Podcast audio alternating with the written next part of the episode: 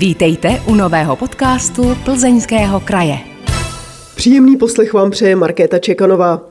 Tentokrát je mým hostem muž, s jehož jménem se pojí výrazy jako umělecký knihař, hudebník, pedagog, autor učebnic, mistr knihařského řemesla v oboru umělecká knižní vazba a od podzimu roku 2023 také laureát ceny za celoživotní přínos plzeňskému kraji. Bedřich Zákostelecký, dobrý den. Dobrý den. Co z těch všech titulů, které jsem vyjmenovala, je vám nejblíž nebo máte u svého jména nejraději? Já mám na, v Přešticích eh, nad dílnou mám jenom knihářství. Víte, takže jako z toho, co jste jmenovala, bych asi nejspíš bych řekl, ta kantorská práce, to je pro mě nejvíc, to bylo tedy nejvíc. Je pravda, že když jsme si domlouvali tohleto dnešní povídání, tak jste se především zajímal o to, jestli se budeme bavit i o učebnicích, které jste napsal. E, jsou pro vás důležité? No tak e, stále se vydávají, že jo, stále se podle nich učí. No a prakticky já jsem je psal v 70. letech e, minulého století, protože jsem začal učit na malé hudební škole ve Volini, kde se klarinet nikdy neučil a obecně pro dechový nástroje bylo v těch, to bylo koncem 60. let, bylo literatury studijní velmi málo, takže vlastně jsem dopadl jako ten Dalibor Zouslima, že jsem si prostě do toho musel pustit sám. Takže Vzpomenete si tenkrát ještě, jaké to bylo, když jste se rozhodl, že napíšete učebnici? To asi není úplně jednoduchá věc. No, není, ale jako když to, co bylo, nebylo pro děti, a já jsem si ověřil hned v těch začátcích, že na ten klarinet by mohli hrát děti 10-11 letý, zatímco tenkrát byla norma, že na dechový nástroj se mohlo začít až ve 12, tak jsem měl dokonce výjimku od krajského inspektora, že už jsem to mohl tedy zkoušet, jestli by to jako bylo možné. No a pro pro ty děti bylo potřeba napsat jinou publikaci, poněvadž předtím vždycky se eh, vždycky na ten klarinet přišel někdo starší, 14 letý, 15 letý, který už měl nějakou zkušenost, třeba hrál na housle nebo na klavír, že jo, a na ten klarinet přišel až mnohem později. Taky ty učebnice byly tak koncipované, že na začátku byl, byly pár listů hudební teorie, No a pak už se hrálo prostě, jak bych to řekl, jak na přeskáčku. Že jo. A já jsem to chtěl právě udělat tak. Ono takhle, já jsem to hlavně dělal pro děti, ale upřímně řečeno, já jsem to dělal i pro sebe, abych tu učebnici měl. Pač já jsem počítal s tím, že budu na té hudební škole učit až do důchodu. Víte, tak abych měl pro sebe něco srozumitelného a aby ten postup byl tedy jasný a aby se ta hudební teorie promíchávala s tím hraním přímo. Předpokládám, že tu koncepci k té učebnici jste si vymyslel tak, jak by to bylo vyhovovalo vám, když jste se učil na ten klarinet. Že jste asi měl nějaké zkušenosti, kdy jste si říkal, tak tohle mi nevyhovovalo, tohle bylo z mého pohledu špatně, tohle bych udělal jinak. Vy jste byl docela mladý, když jste tu učebnici koncipoval. Takže jste byl těm dětem asi docela blízko věkem. Osvědčilo se vám to, že to nebyl jenom váš pohled na to učení, ale že skutečně to fungovalo pro ty děti? No, funguje to. Ale myslím, že to je ku prospěchu i učitelům, protože ten, ta škola se vydává stále. No, když to vezmete v prvním díle, je po předmluvě, je v ročení, únor 1974, vyšel první díl. To znamená, že příští rok v únoru 2024 je to 50 let a 50 let se to vydává a učí se podle toho, že jo. A já jsem tady měl dokonce na návštěvě v Přešticích, to byl můj bývalý žák, nebo takhle, to je žák mýho žáka, takže on je to takový hudební vnuk. Přijel a přivez eh, posluchače akademie, kteří tady studují klarinet a samozřejmě vedle toho učí na hudebních školách. A všichni ty studenti vlastně učí podle ty učebnice. A to už jsou mladší o dvě generace zpátky. Jo. Ale jinak mm, tohle prakticky ta zmínka o té učebnici byla až letos, poprvé za 50 let. Víte, jinak se ni, ni, dostal jsem, pravda, když to vyšlo, pár dopisů, ale ty, nebyly, ty byly posílány na suprafon, paž neznali lidi moji adresu, Jo, tak pár, asi jak tři, čtyři hezký dopisy jako reakce, to byla pěkná, ale pak už nic celou dobu. Jo. Ale abychom se nebavili jenom o učebnici, podle které se učí tedy úctyhodných půl století, tak se zastavme u té vaší hudební kariéry jako takové, protože asi vás spíš lidé znají jako mistra knižní vazby, než jako muzikanta. Vy sám jste hudbu, konkrétně tedy hru na akordeon a na klarinet, studoval na konci 50. let na vojenské hudební škole v Roudnici nad Labem. Co vám tahle škola dala? No, především, především mě naučila takové osobní kázni a samostatnosti. Protože já, my jsme bydleli v Nových Hradech, to je na rakouských hranicích, a ve 14 letech jsem nastoupil do vojenské hudební školy a ta byla v Liberci. To znamená, to je přes celý Čechy, že jo. A byl jsem tam sám, já jsem tam nikoho neznal, když jsem tam přišel. Jo, to znamená, že se člověk musel umět postarat sám o sebe. A musím říct, že prakticky od té doby jsem zvyklý postarat se sám na sebe. Nikdy se nespolehám na stát, jakože mi něco stát pomůže nebo přihraje. Že jo. Prostě už mi to zůstalo od toho mládí. Takže ta samostatnost je to nejdůležitější, co by asi mladí lidé měli dostat do výjimku a teď bez ohledu na to, jestli se učí hudbu nebo knihařinu nebo jistě, cokoliv. Jistě, určitě, určitě.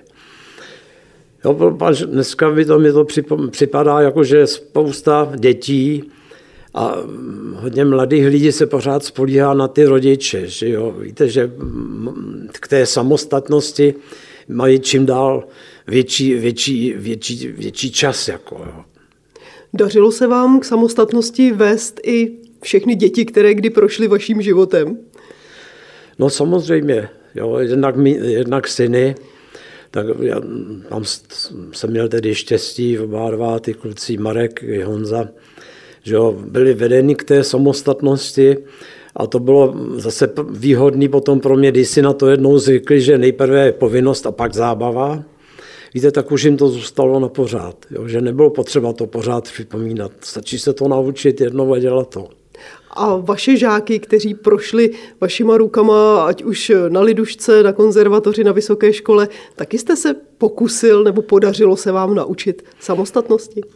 No tak ty žáci, co ke mně chodili od začátku na hudební škole, že jo, tak ty si na to zvykli velmi brzy. Jo. No a tady že jo, na konzervatoři samozřejmě e, ta práce už byla trochu jiná než s těmi začátečníky, ale pravda je, že já se prakticky celoživotně s těmi žáky, kteří něco v tom oboru na ten klarinet dokázali, že je to jejich pro ně živobytí, ať už jako učitel v hudební školy nebo hráč v orchestru, tak já se s nima celoživotně scházím. Jo, když mám nějaké narozeniny, tak pozvu nejen rodinu, ale pozvu i ty žáky pravidelně. Mimochodem je v tom kumštu, ať už v muzice nebo třeba v té knihařině, kázeň a samostatnost důležitá? Já si myslím, že to důležité je. Víte, že některé věci člověk musí respektovat, pač ty jsou daný. Potom jsou to další věci, jako je trpělivost, dochvilnost. To se člověk prostě musí naučit, jo, jinak v té společnosti jsou jenom problémy potom, že?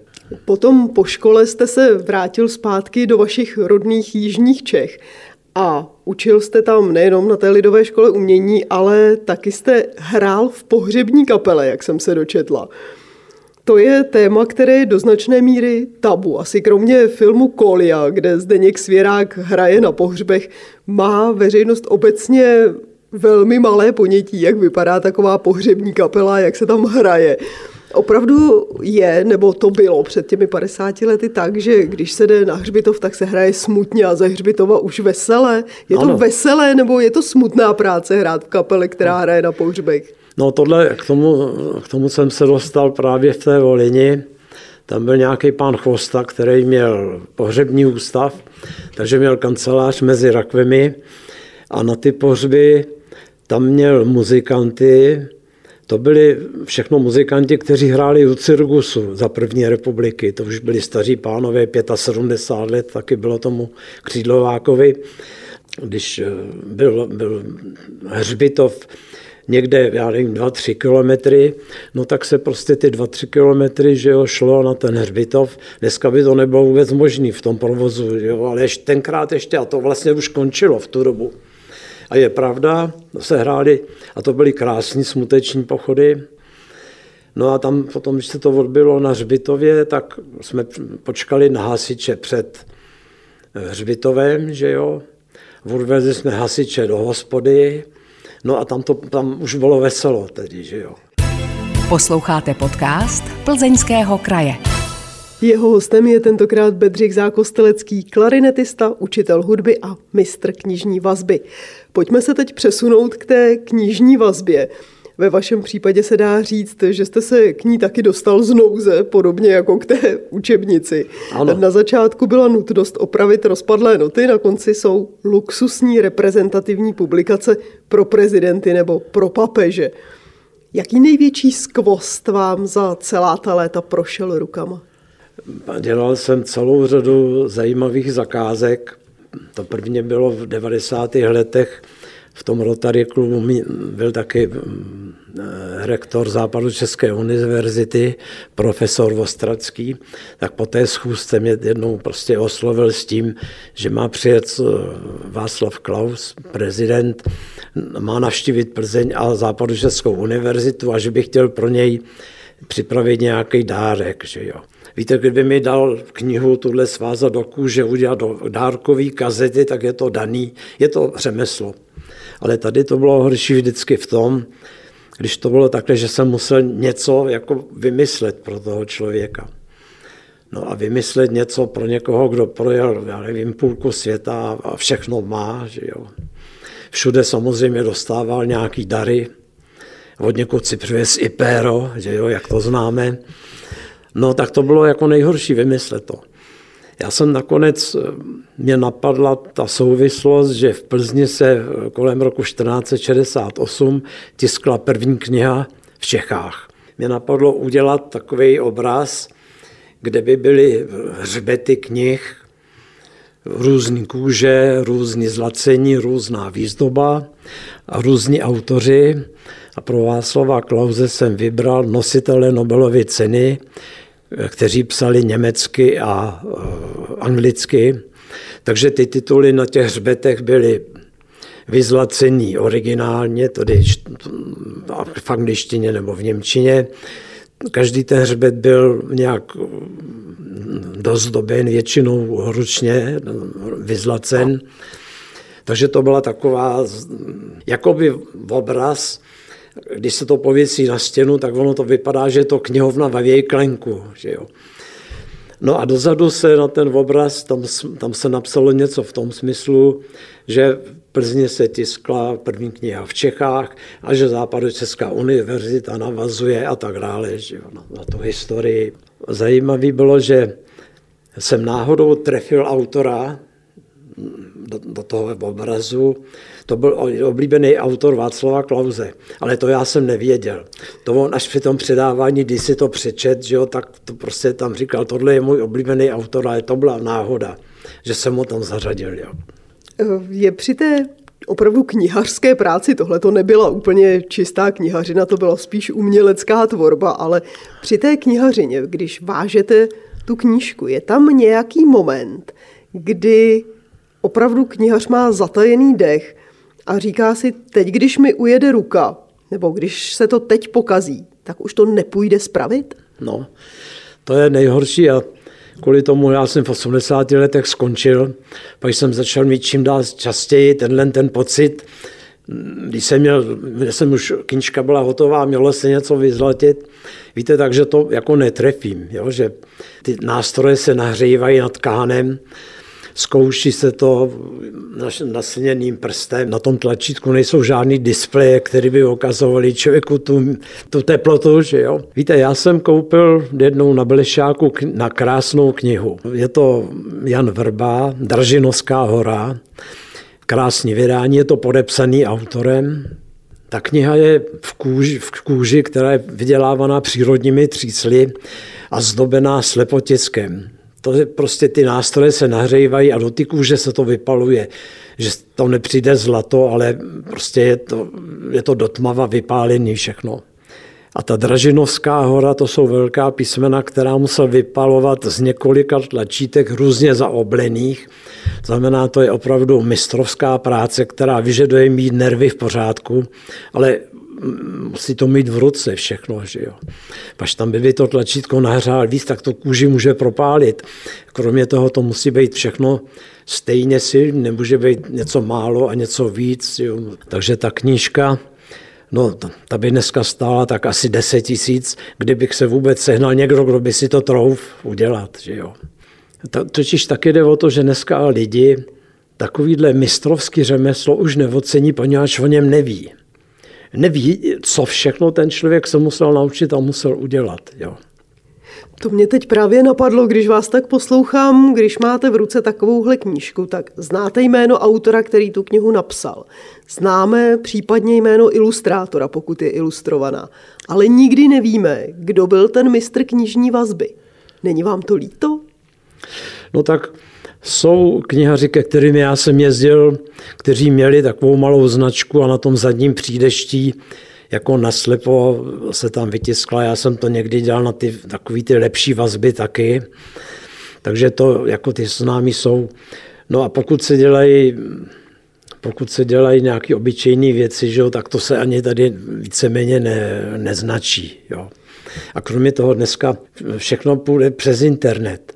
Když už jsme u těch technologií, tak knihy mají velkou konkurenci v nejrůznějších e-knihách nebo audioknihách. Věříte, že papírové knížky nezaniknou? Ne, já myslím, že ne, že nezaniknou. Když se na to podíváte, tak se vydává spoustu knih každý rok. To jsou stovky titulů. Ale když byste, když byste porovnávala kvalitu, jo, tak zjistíte, že že to člověku připadá, že, to je, že toho jako je moc a spíš průměrný, než něco vynikajícího. Víte. Takže knížky, já myslím, vydávat se budou, ale rozhodně se to, rozhodně se to během času zmenší, sníží, tak jako všechno. No, všeho je moc, když to vezmete. muziky je moc, prostě všeho je moc. Posloucháte podcast Plzeňského kraje. Tentokrát s Bedřichem Zákosteleckým, který na konci roku 2023 převzal cenu za celoživotní přínos plzeňskému kraji. Tam nebyla tedy jenom za vaši práci muzikantskou nebo jenom za knižní vazbu, ale za všechno dohromady, včetně té práce pedagogické. Nicméně na začátku našeho povídání jste si ze všech svých profesí a titulů vybral tu práci knižní vazby, že ta je vám nejbližší. Proč? Víte, já jsem měl v tomhle smůlu, mě prostě se líbil klarinet, ale já jsem měl skřížený zkus. To se tenkrát nepoznalo v té vojenské hudební škole, takže já jsem měl celoživotně problém s pravým licním kloubem, který byl mimořádně namahaný. A potom to byla paradentoza, to znamená, jsem před více než 30 lety musel z oboru odejít. Ale já, když jsem sbíral po Šumavě ty noty, co navozili cirkusáci ze zahraničí, tak jsem, tak jsem natrefil taky na staré klarinety, takže jsem sbíral i ty staré klarinety. Já jsem měl kolem 75 klarinetů, z toho někteří, byli, některý ty klarinety byly z doby Mozarta. A najednou prostě jsem zjistil, že na ten klarinet nemůžu hrát. Když jsem scháněl ty noty a vozil jsem to ze Šumavy, tak jsem to musel nosit ke knihaři opravit. byl nějaký pan Kahovec ve Volině, moc příjemný člověk. Tak on mi to jako opravoval ty noty a když potom už byl nemocný, tak mi jednou řekl, když jste tady proseděl takový hodiny, já vám to ukážu, jak se to dělá a můžete si to dělat, opravovat ty noty na kuchyňské lince. Že? Takže já jsem se takhle dostal k té knihařině. Pak jsem učil externě v Budějcích na katedře výtvarný, ne, hudební výchovy a šel jsem jednou ze Svačiny a před muzeem tam byl poutač Ladislav Hodný umělecká knižní vazba. Tak jsem se tam zašel podívat, no a to jsem prvně viděl ručně udělané krásné knihy. A pan byl Stýna nad Vltavou, tak jsem si vzal adresu, napsal jsem mu a on mě za pár měsíců pozval k němu na návštěvu. A takhle jsem se dostal vlastně ke knihařině, paž on mě seznámil s profesorem Svobodou z Brna, s Jiřím Faltusem ze Žamberka, s Janem Vrtílkem ze Žiliny. A já jsem ty knihaře v prázdninách začal objíždět a od každého se něco naučil. A mě to, ta, ta rukodělná práce začala bavit. To znamená, když jsem před těmi více než 30 lety najednou zjistil kvůli těm zubům a kvůli té paralendoze, že nemůžu, nebudu moc už hrát, tak já jsem už přece jenom měl to řemeslo, v kterým jsem něco uměl trochu. A do těch 80 let jsem se tomu věnoval. Podcast Plzeňského kraje s mistrem knižní vazby a hudebním pedagogem Bedřichem Zákosteleckým se chýlí ke konci. Kdyby byl váš život hudební partitura, která čeká na svázání, jaká skladba by to byla a jakou podobu by měla mít jako kniha? To je tedy zajímavá otázka, to vám řeknu, hodně zajímavá otázka. To musím trošku se nad tím zamyslet, protože Víte, v tom životě byly, bylo hodně dramatických zvratů, který člověk musel nějak překonat. Jo. Takže tam bylo důležité tu myšlenku třeba, když za, za něčím člověk šel, tak to nezdat kvůli nějakým problémům. Takže ta, ta, jak jste mluvila o té partituře, tak určitě tam, tam byly dramatické pasáže, Samozřejmě pak by tam bylo nějaký adáčo nebo largo, řekněme to určitě. V tom životě to má nakonec každý. A ten závěr, to závěr v té symfonii, že bývá taky v nějakém allegru nebo rondo nebo něco, ale to v té partituře, kterou vy jste navrhla, tam ta třetí věta nebo ten závěr, to znamená těch 22 let, co jsem v těch přešticích, by bylo takový andante. Když jsem tedy žil stranou, ano, ale byl jsem spokojený s tím řemeslem a stýkal jsem se s baječnými lidmi, kteří chodili s těmi knihami. To znamená, kdo má rád knihu, to nikdy není špatný člověk, že? to jsou vždycky zajímaví lidi. A byla by ta vaše životní kniha vázaná v kůži se zlatou ořízkou nebo v plátně? Ne. Vidíte, taky zajímavá otázka. Vidíte, to by nebylo. Já mám rád prostší věci. Ne lidi, ale prosté věci. Mně třeba stačí malý auto, dneska už neseženete auto bez počítače, všude jsou počítače. Ale prostě auto mi stačí jenom, abych se dopravil z bodu A, z bodu A do bodu B, ale žádný luxus, Vždycky jsem žil vlastně skromně. Já bych do dneška žil v Plzni, pak jsem tady měl hezký malý byt, ale já jsem potřeboval místo na tu dílnu. Že jo? A tady, když jsem to skáněl, když jsem měli do důchodu, tak tady už byly suterény za 12-15 tisíc a ty práce už bylo mnohem méně, tak jsem věděl, že by to nemělo smysl. Takže tím jsem zvolil ty přeštice, které se mi vždycky líbily.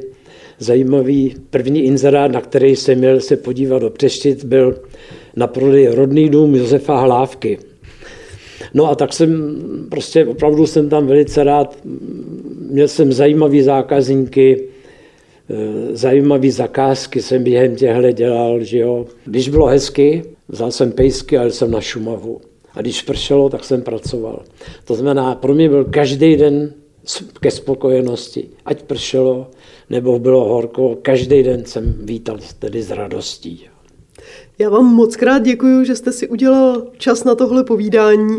Doufám, že budete spokojený i v dalších letech. Moc vám to přeju, abyste si užíval klidu, když už jste teď tu dílnu dal do muzea a už jste opravdu definitivně v důchodu. Hostem podcastu Plzeňského kraje byl mistr knižní vazby Bedřich Zákostelecký. Děkuji za pozvání. Vážení posluchači, pokud i vy znáte ve svém okolí někoho, kdo umí zajímavě vyprávět o své práci nebo prožil úžasný, zajímavý život, dejte nám o něm vědět, rádi ho pozveme. Stačí napsat e-mail na adresu podcasty zavináč plzeňský pomlčka kraj.cz. Na vaše e-maily se těší Markéta Čekanová. Díky za to, že jste poslouchali tento podcast. Připomínáme, že všechny podcasty Plzeňského kraje najdete také na stránkách Plzeňského kraje www.plzeňský-kraj.cz, na krajském Facebooku, YouTube nebo v Spotify, Apple podcastech a podcastech Google. Aby vám neutekly další díly, nezapomeňte nás sledovat nebo si přihlásit odběr, ať už nás sledujete nebo posloucháte kdekoliv. Těšíme se v příštím dílu naslyšenou.